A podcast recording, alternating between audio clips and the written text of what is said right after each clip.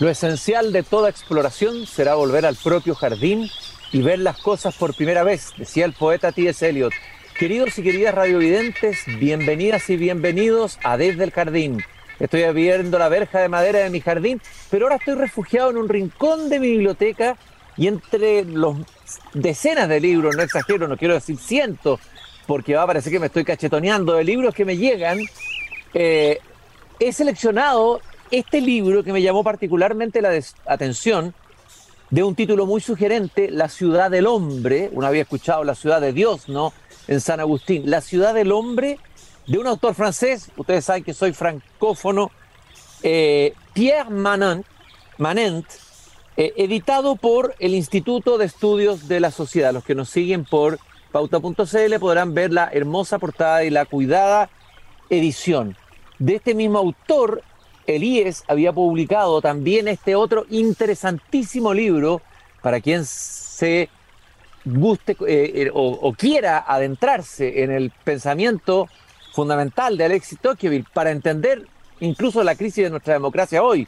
Tocqueville y la naturaleza de la democracia, del mismo autor Pierre Manent. ¿Quién es Pierre Manent?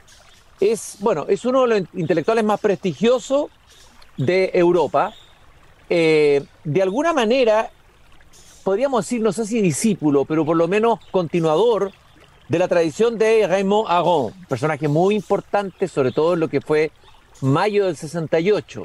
Mario Vargas Llosa recuerda eh, en un libro sobre el llamado de la tribu, se llama el título, cómo lo marcó a él encontrarse con el pensamiento de Raymond Aron.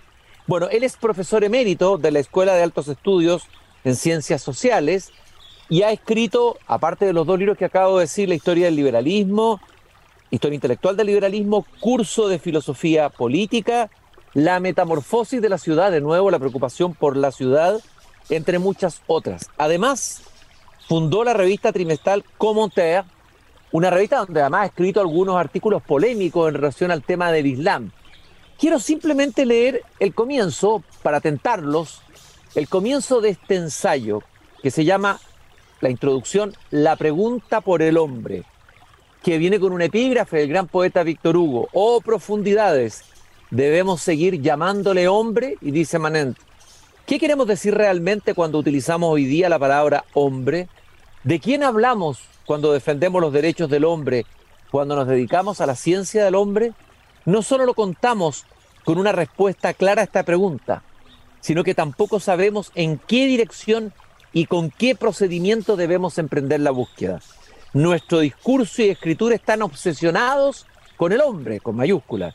En realidad, la humanidad de hoy no parece ser más que una enorme boca que pronuncia enfática y sin cesar el nombre del hombre. Pero ocupada como está en que retengamos su nombre, ¿acaso se interesa por aquello que tanto celebra en absoluto? Gran comienzo.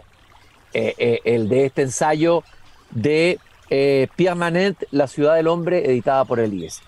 Y para abrirnos un poco a la figura de este intelectual francés, poco leído en estos lares, pero también en otros lares, está con nosotros en, el jardín Claudio Alvarado. Ustedes lo conocen, ha estado otras veces conmigo caminando por este jardín, director ejecutivo del IES, director también de la revista Punto y Coma del IES él es columnista de La Tercera y ha publicado varios libros muy interesantes, muchos que contribuyeron al debate y la conversación constitucional, entre ellos La ilusión constitucional y Tensión constituyente. Hablamos alguna vez de ese libro. Claudio, gracias por estar conmigo esta tarde aquí en Desde Jardín para hablar de este interesantísimo pensador francés, voy a usar esa palabra, más que ensayista, eh, Claudio. Gracias a ti, Cristian. Para mí es un gusto volver a encontrarnos y eh, conversar en, este programa. Y efectivamente, para, entrar directamente en la, conversación, me parece que es, una buena aproximación, una buena etiqueta, si se quiere, hablar de, Pierre Manent como, como un pensador, porque de hecho, una de las características que tiene este intelectual francés es que de algún modo responde a esa vieja figura del, humanista, cuando a veces algunos estudiosos suyos han intentado clasificarlo y decir, bueno, ¿qué es Pierre Manet? ¿E-, ¿Es un filósofo político? ¿Es eh, un, sociólogo? es un politólogo, la verdad es que de todo un poco, digamos, porque en su obra, en su, en su vasta producción, está presente de manera muy permanente la, tensión y, la reflexión sobre el cruce entre filosofía, política y religión, y las preguntas que, abre, digo, e, esa intersección, e, esa preocupación por, temas vistos de manera conjunta e integral, son muchas las preguntas, y, entonces eh, cuesta, cuesta de algún modo clasificarlo, inscribirlo a una sola disciplina. Me parece que tiene preocupaciones muy amplias y que, como tú dices, muchas veces tienen, tienen más relación o más vigencia de la que uno pensaría eh, con nuestros problemas y debates coyunturales. Oye, Claudio, eh, yo te decía, decía al comienzo que él viene de la línea de Raymond Aron, me imagino que fue alumno de él. tal vez sería interesante ubicarlo dentro de una generación, de, un, de una línea de pensamiento europeo. Sí, por supuesto, por supuesto. A ver, Pierre es eh, uno de los, de los principales intelectuales franceses de la actualidad, pero además pertenece a un movimiento un poco más amplio que junto con Gaucher y otros que participó en la, o ha participado, porque de manera todo esto está vivo, eh, en la, lo que se llama la rehabilitación de la filosofía política francesa, y, es un movimiento que, tiene directa relación con la figura de, Raymond Aron. Para hacer una, breve reseña, Manet viene eh, de una familia eh, comunista, Conoció al llegar a París eh, a Ray Bonarón, fue una figura clave en su eh, trayectoria estudiantil e intelectual. Em, es discípulo directo de, de Ray Bonarón.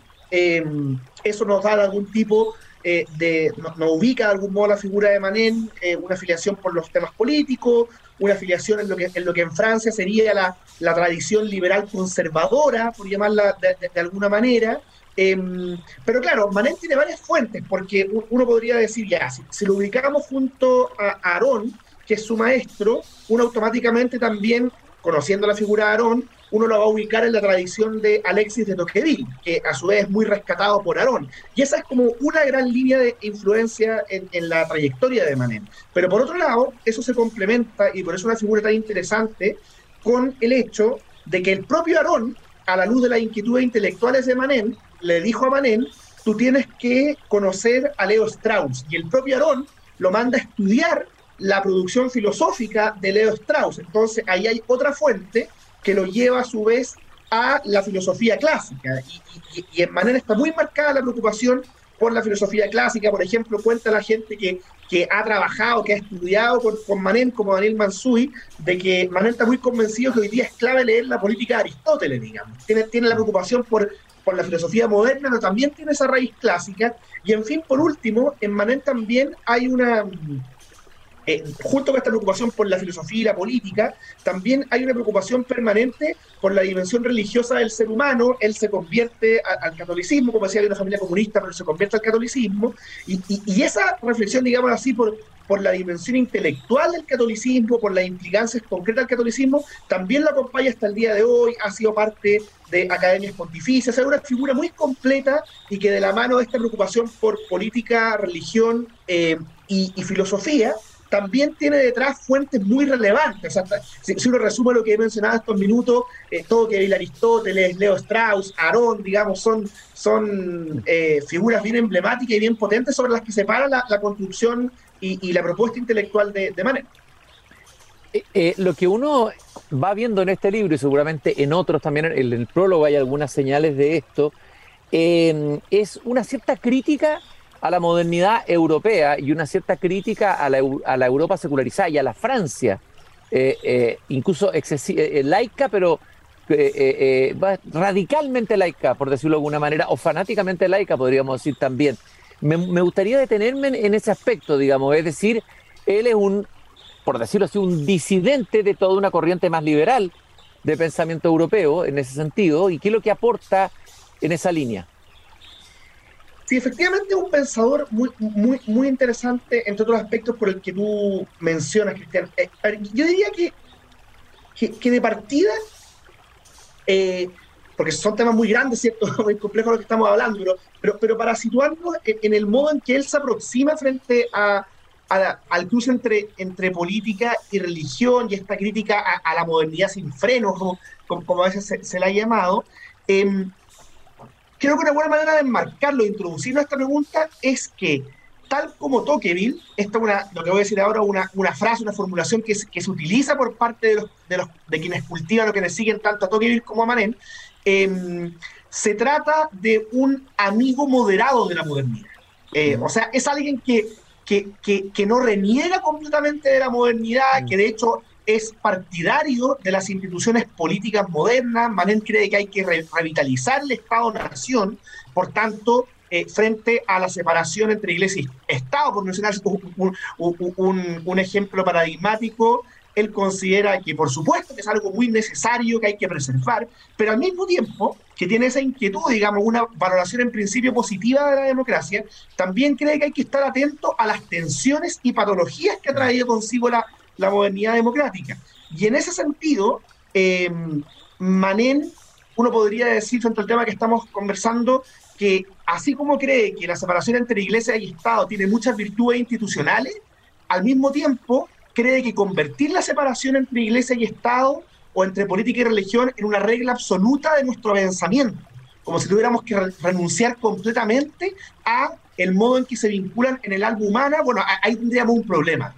Eh, o sea, yo ubicaría así como la, la, la perspectiva mm. inicial de Manet. Es, es un amigo de la democracia y de la modernidad, y por tanto ciertas instituciones como las que estamos hablando, pero al mismo tiempo cree que hay que ser un amigo moderado, consciente de sus problemas, y eso lleva específicamente al tema política y religión.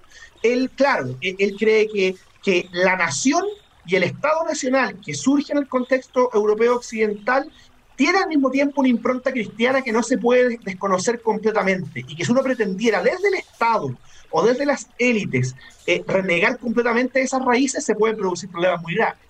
Es interesante que de alguna manera alguien desde el pensamiento, ¿no es cierto?, eh, cuestione la modernidad eh, eh, desde adentro, o sea, también hay dogmas de la modernidad, hay, hay, hay un, y lo que tú hablaste, ese concepto de Eric Vogelin que habla de la modernidad sin freno, ¿no? Y que tiene que ver con, justamente, al parecer, emancipar la voluntad humana de cualquier, de cualquier límite, de cualquier restricción. Este sujeto moderno empoderado que cree conocerlo todo, que cree poderlo todo, ¿no? Y, y, parece que aquí se pierde algo muy importante, que así lo intuyo yo, que Manet ve en la existencia humana, digamos, cosas que se juegan adentro, que tienen que ver con la libertad, el libre albedrío, o sea, con todo ese espacio que de alguna manera el cristianismo más profundo abrió o descubrió dentro del ser humano. Ahí hay una pérdida tremenda y que hay que estar al, eh, alerta ante eso.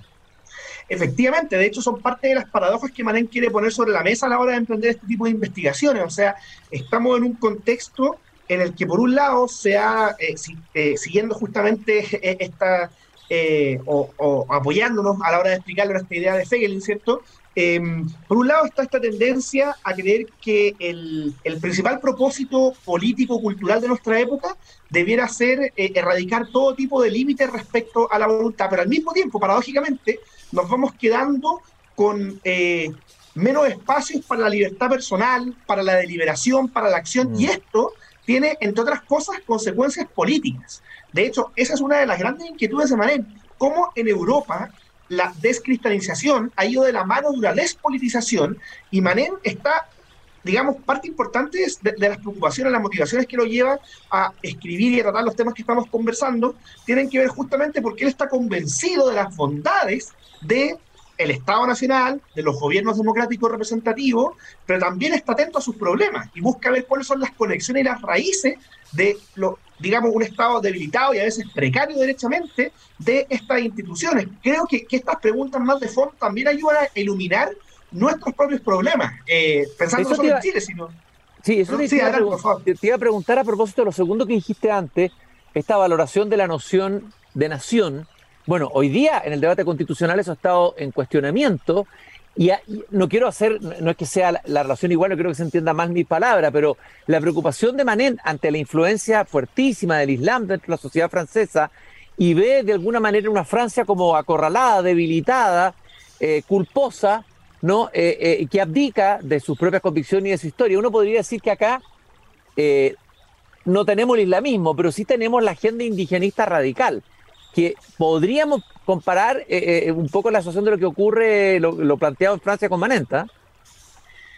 Fíjate que es muy interesante como, como lo planteo, o el punto que tú pones sobre la mesa, Cristian, porque, porque cuando, cuando uno se pregunta a la luz de, de, ciertos autores de impronta cristiana sobre los fundamentos de la democracia y, los, los, prerequisitos que se requieren, vale la redundancia, para, para que ella funcione bien, típicamente se pone desde ese prisma el acento en ciertas virtudes, digámoslo así. Y Manen está muy atento a la importancia de las virtudes. De hecho, es otro tema que trata, pero cuando él, en otro libro, en La razón de las naciones, aborda el fundamento de la democracia, ahí él está pensando primariamente, y así lo dice en forma expresa, en la necesidad de articular para que la democracia funcione bien el gobierno representativo con el Estado y la nación. Y sin estados nacionales que funcionen bien o sin una conciencia histórica y política que nos permita tener un Estado en forma y una nación vigorosa, es la democracia la que se va a, perjudicar o a debilitar.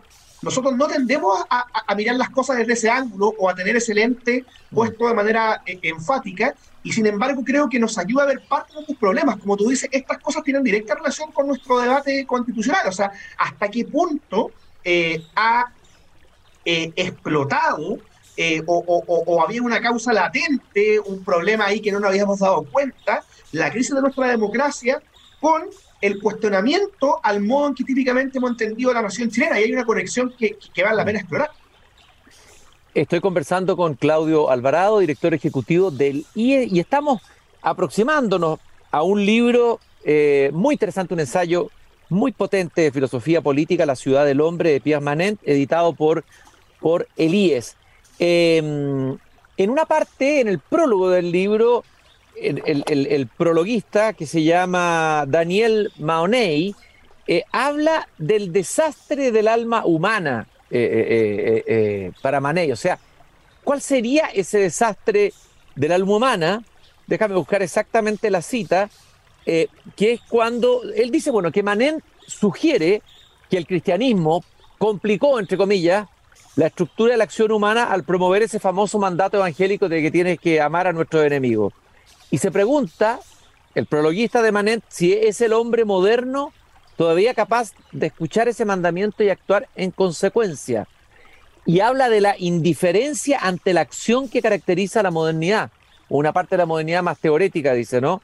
Eh, y habla de una abdicación moral y política, ¿no? Eh, y dice que esto es bien impresionante. Los hombres y mujeres contemporáneos se resignan a una condición espiritualmente flácida o flácida, sin amar a nuestros enemigos ni luchar contra ellos. Manent dice, argumenta contra este desarme, perdón, no desastre, desarme del alma humana, el desarme del alma humana. A ver, ¿de qué nos hemos desarmado al entrar en una secularización? Hablamos desde una perspectiva europea, desde luego él es un pensador europeo, ¿Cuáles crees tú que son los elementos de ese desarme? Me parece que para entender esta, esta, esta aproximación, digamos, hay que tener presente que, que Manet es muy consciente, y así lo aborda de manera expresa, de la tensión que existe entre lo que podríamos llamar, eh, grosso modo, el mundo antiguo, eh, las virtudes políticas que derivan del mundo antiguo, el afán de, de magnanimidad, de grandeza, las virtudes heroicas, si se quiere, es consciente, digo, entre la tensión entre esas cosas y la humildad propia del cristianismo y el énfasis que pone eh, el mensaje cristiano en la necesidad de humildad. Manel es muy consciente de que hay una tensión ahí, pero Manel cree que si bien esa tensión ha tenido ciertas dificultades, momentos mejor y peor abordados, que en último término ha sido una tensión virtuosa para el desarrollo del mundo occidental. Y uno de los problemas que observa en la actualidad cuando digo en la actualidad es, por poner una fecha, básicamente eh, posterior a, mayo del 68, aunque las raíces de esto son muy antiguas, ¿cierto? Son las que va abordando en el, en, el texto. Lo que él observa es que estamos en una situación, como tú bien decías, espiritualmente flácida, en que, por decirlo así, para emplear los mismos términos que utilizábamos de ejemplo, nos vamos quedando sin magnanimidad y también sin humildad, digamos. Eh, y, y por eso esta frase que tú decías de que, claro, el amor al prójimo, el amor al enemigo, con toda la exigencia que, eso implica, bueno, se va perdiendo de la mano de la descristianización del mundo, pero no es que esto vaya siendo reemplazado por un afán de grandeza política en el mejor de los términos. No, no, la, política también va decayendo. Eh, los ciudadanos también se van despolitizando. Entonces, eh, es eso lo que, lo, que, lo que me parece que está Es a eso digo lo que está apuntando a propósito de tu pregunta, en que es un mundo que paradójicamente al mismo tiempo que despolitizado, se ha descristianizado. Antes teníamos una tensión, una tensión entre política y religión que a veces tuvo momentos muy malos, no se enfrentó siempre bien, pero esa tensión entre magnanimidad y humildad, entre política y religión, también trajo consigo ciertas, ciertos frutos virtuosos, frutos positivos. Bueno, hoy día pareciera que no de manera exclusiva, por supuesto, pero en ciertos momentos clave de la historia eh, contemporánea y particularmente posterior a mayo del 68, nos vamos encontrando con un hombre moderno que, al menos, al menos las tendencias dominantes, va perdiendo ambas virtudes. Mm. Eh, y, eso tiene que ver quizás con la pérdida de ciertas referencias que fueron claves para la construcción de los principales dispositivos políticos que tanto valoramos, el Estado, la nación, la democracia, etc. Bueno, algo parecido, no igual, tuvimos acá algo de octubre del 2019 tenía de mayo 68, algunas resonancias, digo las más negativas, no las más positivas.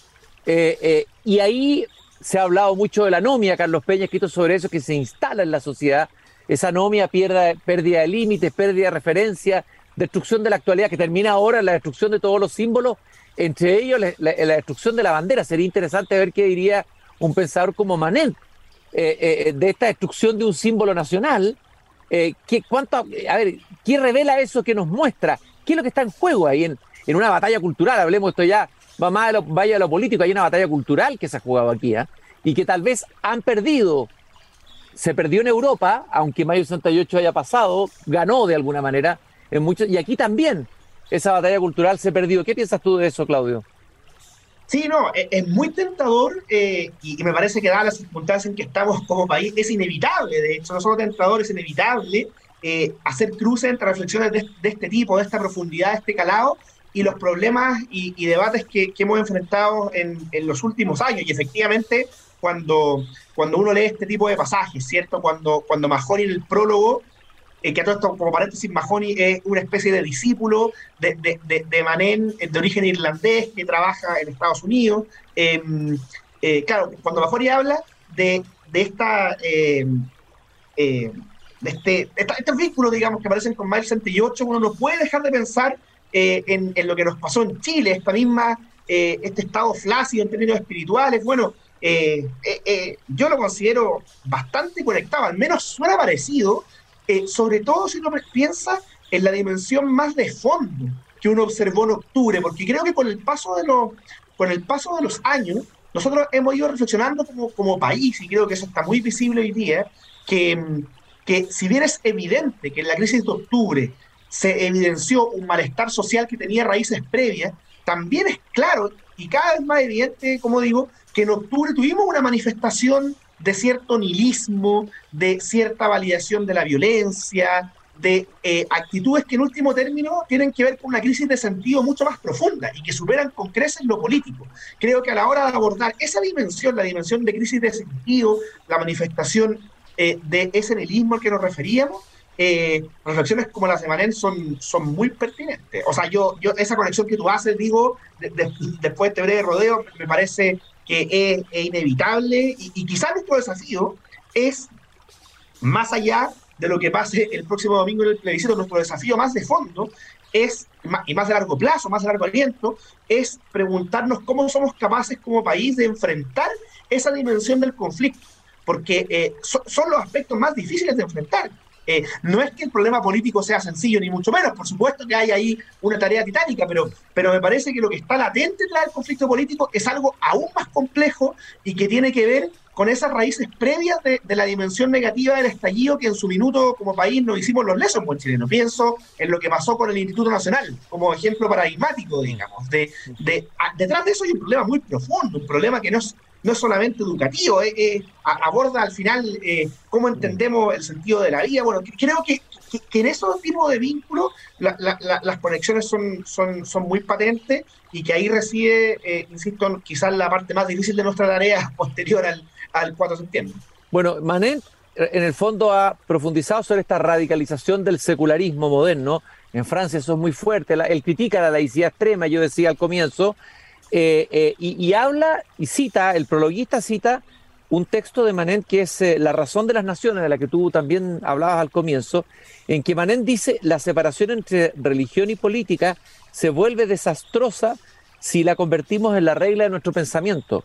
La política y la religión nunca están totalmente separadas ni son completamente separables. Por lo tanto, a menos que se consideren conjuntamente, no se puede entender ninguna de las dos. Uno tendría a pensar al contrario, que hay que separar política y religión, la idea del Estado secular, la secularización, eso es parte de la modernidad, los estados teológicos son un desastre, uno piensa en Irán.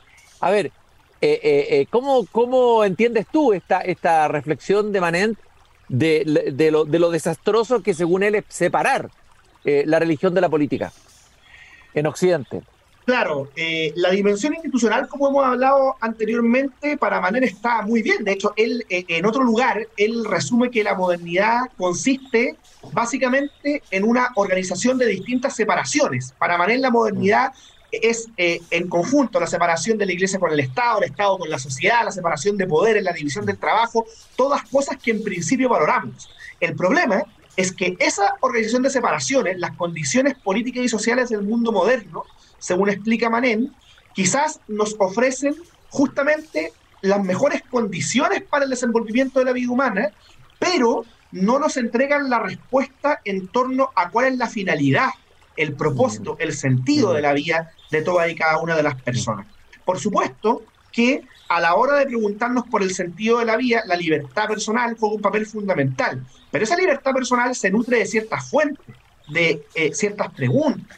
Y entonces cuando Manet dice que no tenemos que considerar la separación entre política y religión como regla de nuestro pensamiento, a lo que está apuntando, me parece a mí, es justamente a mantener unida en la reflexión la conciencia de que la vida política y social no puede estar completamente separada en último término de cuál es la finalidad y eh, el norte, el sentido, el propósito de la vida de todo y cada uno de nosotros. Institucionalmente, separar iglesia y Estado está muy bien, pero la separación entre iglesia y Estado no nos y, otro tipo de separaciones como las que me he referido, no nos va a resolver la pregunta por cuál es la finalidad de la vida de cada persona. Esa pregunta sigue existiendo, sigue teniendo además algún tipo de relevancia política, la tenemos que abordar, no tenemos que asumir que por el hecho de vivir en modernidad, la pregunta por el sentido ha dejado de existir. Todo lo contrario, pareciera que en las condiciones modernas, justamente dado el desarraigo, dado la crisis de ciertas eh, instituciones culturales y éticas, se vuelve aún más relevante y es ahí, me parece, donde tenemos que entender ese vínculo que Marén quiere subrayar. Bueno, algo que se señala eh, en el estudio de Mahoney, él dice que de alguna manera en, en este libro La ciudad del hombre, eh, eh, de alguna manera la ciudad del hombre se define, no por esto es interesante, no por la búsqueda del bien, del bien, sino por la huida de los males palpables. Eh, se pierde esa búsqueda del bien, ¿no? bueno, que uno puede encontrar en el pensamiento antiguo, en Aristóteles, todas las de las virtudes, pero también en el mundo cristiano. ¿Qué significa esa pérdida de ese, horizonte de la búsqueda del bien? y, y, resignarse de alguna manera, si lo entiendo yo, a simplemente huir de los males palpables. ¿Qué consecuencias tiene eso? Bueno, a mí me parece que Manen entronca con una reflexión que, que, no es obviamente exclusiva de él, que de hecho abordan otros autores que también alguna vez hemos conversado, como Jean-Claude Michea, ¿cierto? Mm, que tiene este, este, este célebre libro El Imperio del Mal Menor. a lo que están apuntando ellos, Manen, Michea y otros, es, a lo siguiente. El paradigma clásico, con todos los problemas que puede haber tenido, no se, trata en ningún caso de ensalzar o, idolatrar excesivamente el mundo antiguo, pero el, mundo antiguo, el paradigma clásico, tenía en común, eh, ya sea en su versión pagana o cristiana, esta búsqueda por los bienes más altos, eh, ya sea puesto, insisto, en clave eh, romana, griega, etcétera, o bien en clave cristiana. Donde surge la importancia de la humildad, apuntando a imitar a Cristo en último término, etc. Bueno, el, el mundo moderno, y, si uno quisiera poner un, punto de quiebre, es Maquiavelo quizá el primero y Hobbes después lo sistematiza de modo bastante claro. El mundo moderno está preocupado de otra cosa, el mundo moderno está preocupado bajo un convencimiento mejor o peor fundado según el caso. El mundo moderno está preocupado, inquieto, incluso asustado a ante esa búsqueda de esos bienes bajo la convicción de que la búsqueda del bien trae consigo conflictos. Y entonces se empieza a diseñar y a entender la vida política de un modo tal que aquí la clave no está en em, posibilitar la mayor realización personal o el mayor bien posible, sino en cómo evitamos los males. Esto en Hobbes es muy patente, ¿cierto? Toda la construcción de Hobbes es a partir del de, eh, el temor a la muerte violenta. Él desde ahí eh, bajo la premisa antropológica de que el hombre es un lobo para el hombre, va a construir todo su, sistema político, lo podríamos llamar de modo, esquemático. Eh, y claro, eh, Manen lo que busca transmitir es que esa preocupación permanente por los males, por supuesto que ha traído consigo cosas positivas, porque hay todo un diseño político e institucional que sigue a partir de autores como Hobbes, que tiene su valor, pero nuevamente, no nos responde nunca la pregunta por el sentido.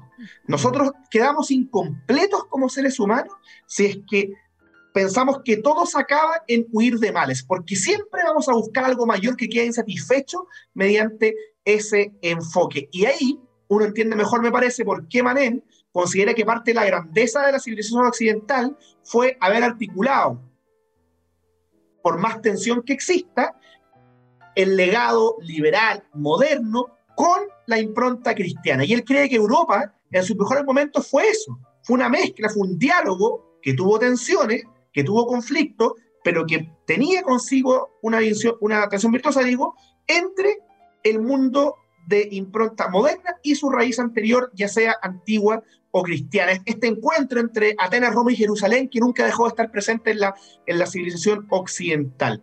Y de ahí su preocupación insisto, si no quisiera situar una fecha post-mayo 68, cuando pareciera que ese, ese diálogo y esa tensión se pierde y empezamos a entrar en, en otra etapa. Claudio, te quiero agradecer muchísimo esta interesantísima conversación que hemos tenido esta tarde sobre este libro desafiante, interpelador a nosotros, sujetos modernos, La ciudad del hombre, de Pierre Manent. Lo recomiendo vivamente, lo podemos encontrar en librerías, pero también hay una tienda digital, entiendo, de IES para poder comprar los libros Ustedes tienen por lo demás un catálogo tremendamente interesante. Entre otros está también el libro sobre Tocqueville, al que quiera introducirse en este gran pensador eh, francés y la naturaleza de la democracia. Sí, efectivamente. Yo te agradezco mucho a ti, Cristian, el tiempo y dejo invitado a todos los auditores que nos están siguiendo por, por streaming a visitar nuestra tienda virtual tienda.ischile.cl Ahí se encuentran nuestros libros, eh, este último eh, lanzamiento, ¿cierto? La ciudad del hombre, pero también todo el catálogo de manera muy amigable, eh, obviamente con despacho a domicilio y todas las cosas que hoy día están tan, tan instaladas y que los dejo a todos invitados a visitar nuestra tienda, tienda.ischile.cl y nuevamente te agradezco, Cristian, por esta muy grata conversación. Caramba, como se agradece un libro que se mete el dedo en la llaga, en esa herida, la herida del sentido, que todavía está abierta en nuestra modernidad y que tal vez explica muchos esos males de los que hemos querido huir, pero mientras no, no, tengamos conciencia, sería el sentido. Eh, y me parece que este autor va en la línea de, de, buscar un camino eh, para enfrentar cara a cara esa, esa, esa ausencia de sentido, esa herida de sentido o sea, al menos trae consigo las grandes preguntas de un modo además muy innovador, muy atípico para nosotros. O sea, como, como decía en Francia, es considerado un liberal conservador, tiene esta impronta cristiana, el discípulo de Raymond Aron, no es en ningún caso un nostálgico de, la antigüedad, él cree que la modernidad es muy positiva en su principio, pero que hay que mirarla, abordarla moderadamente, consciente de sus tensiones. Creo que, que, nos trae preguntas que, que nos hacen muy bien, especialmente considerando los desafíos que tenemos hoy en día. Muchas gracias, Claudio. Te mando un gran abrazo. Gracias por haber estado aquí en el jardín en esta tarde. Y nosotros nos encontramos nuevamente mañana aquí a la misma hora, a las 8 de la noche, para abrir juntos la verja de este jardín. Hasta mañana.